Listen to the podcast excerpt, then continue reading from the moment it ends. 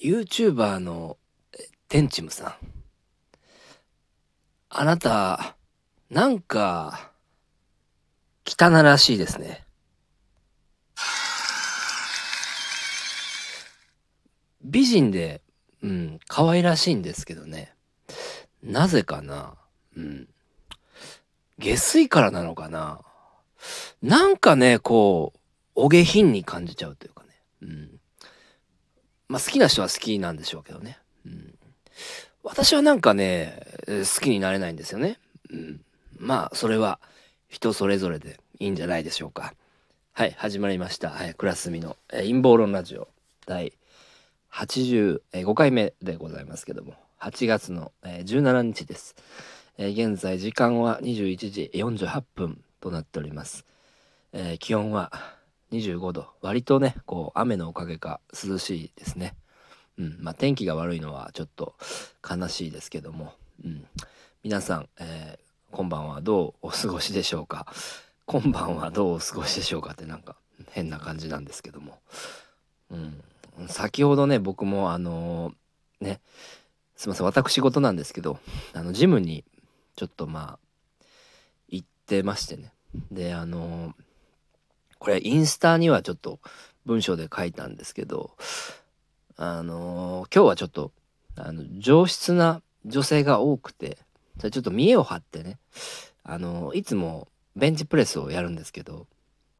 120が、まあ、限界なんですよ。でも、ちょっと見栄を張ってね、130上がんじゃないかと思って、ちょっと見せびらかしたいなと思って、その美女たちにね、130上げようとしたらね、ちょっと上がんなくて、あの、肩と首をやってしまいましたね。はい。キャーハーじゃなくてね、あの、もうこれはちょっとね、最悪だなって感じですね。しばらく、そういう重量系の、うん、できないかもしれないですね。かなりちょっと今ダメージ受けてて、うん、あの、シップも貼ってます。うん。ひょっとしたら明日病院に行かないかもいけないぐらいの、うん、レベルですね。これもうしばらくは走るぐらいしかできないのかなって考えたらちょっと悲しいですね。うん。しかもね、あの、いつもジムには自転車で行くんですけど、うん、僕あのクロスバイスクを持ってますんでで15分ぐらいかけてまあそのいつも行くジムに行ってるんですけどあの雨の予報がされてなかったんですよなのに帰り大雨になってずぶ濡れになったんですね。もうこれはなんかついてないなと、うん、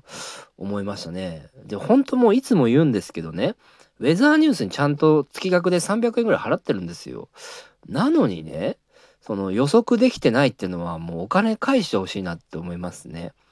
本当に。まあ人工雨だからきっとその予測できないんだろうなって思うんですけどね。うん、ちょっと勘弁してほしいですね。うん。っていうかもう、そんな感じなんだったら、気象予報士いらなくないですか？ね気象予報士って別に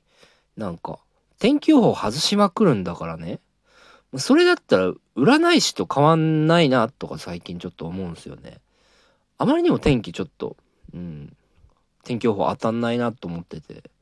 気象予報士さんちょっと、なんか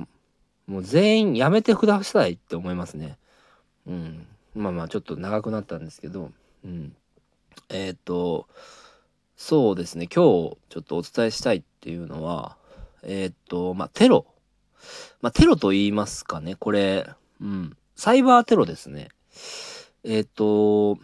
なんか、成功大手、日本っていう会社に、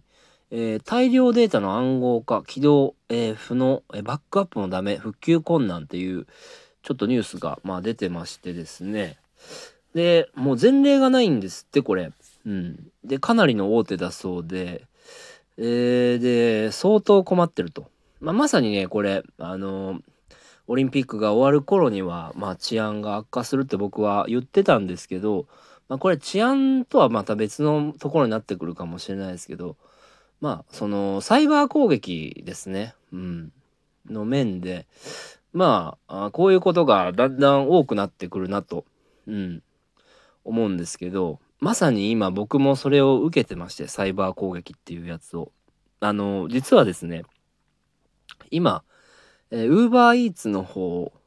おそらくサイバー攻撃を受けてますうんっていうのはあのまあ年にいやえっ、ー、と一昨年かな一昨年ぐらいもなんかそういうのあったんですけどその時ほどひどくないんですけど、売り上げが、あの全く見れないっていう、えー、状態になってて、うん、なんか画面とかも変な感じになるんですよ。で、あの別に、業務はこなす上では、その支障っていうのはないんですけど、えー、売り上げが確認できないっていうのと、なんか、振り込みがちょっと遅れてるっていうね。ことになっててなんかちょっとよくわからない状態に、えー、なってます。まあ今後ねこの大手の企業さん必ずと言っていいほど、えー、サイバー攻撃受けると思うんですよね。だからあのー、しっかりともうセキュリティというかね、うん、その辺の管理しっかりやった方がいいと思います。まあやってても受けると思いますけどね。これもうテロですから、うん、まあこのようにしてね徐々に、うん、まあまあ火災とかも、えー、そうなんですけど、うん、治安の方はねちょっと悪く、えー、なっていくのかなと。はい私、えー、思いますね。でですねあの緊急事態宣言ねこれまた、えー、伸びましたね。うん、9月の12日までって話になってますけどあのね、緊急事態宣言、これ、やったところで、まあ、意味があるのかなという話なんですけどね。うん。まあ、地方の方なんかは意味がちょっとあるのかもしれないですけど、京に関しては、緊急事態宣言してもおそらく意味がないんじゃないかなと。うん、思いますけどねちょっと緊急事態宣言じゃないあのそれこそロックダウンに近いものなんかをやらないと、うん、おそらくこれは、えー、全く意味がないと私は思うんですけど、うん、認識がだってもうないですからねここまで、えー、伸びてしまうと。うん、でねこういうふうにして緊急事態宣言をねやっぱり伸ばし続けるっていうことにはまあ理由があって、うん、もちろんそのまあワクチン接種をさせたいってのもあるんでしょうけどまあそれだけじゃなくて 5G かなと、うん、思いますね。5G があの 5G の話ってもうしてると思うんですけどまあ普通に前までだったら新宿のある場所でしか 5G ってあの携帯の方にあの電波受信できなかったんですけど今は普通にもう、まあ、杉並区とか他の地域でも東京ではえっ、と入るんですね。そういう場所があるんですよ。なのでまあうんこの間に 5G をこう、まあ、広めていってなんとかその家でもうそのなんとか過ごせるようにっていうそういうような社会にしたいのかなと、普通に私は、うん、感じておりますね。はい。で、えー、まあ少し話変わりますけどこのワクチンのことまあ僕も散々言い続けてきたんですけどもあのー、まあ、僕のこのリスナーさんから情報いただきまして通に厚生労働省のページの方にですねファイザー製ワクチンの成分が思いっきり載っているよと、ね、言われましてまあそれでまあ確認したところまあ載ってるんですよ。でまあこの裏を嗅ぎすぎると、まあ、陰謀論的にですよ。あくまで陰謀論的にはこれまあ本当の成分なのかっていうふうに疑うっていう見方もできるんですけどまあねその厚生労働省が書くってことはまあ厚生労働省ってあの報道なんかよりも思いっきりホームページしっかりしてるんですね。うん、普通にそのゾンビのがあのー、生物兵器で出てくるかもしれないとか普通にまあそういうようなこと書くんですよ。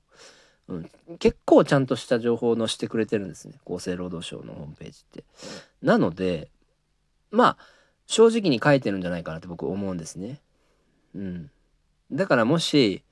あのこれ自分でどういう成分か調べてみて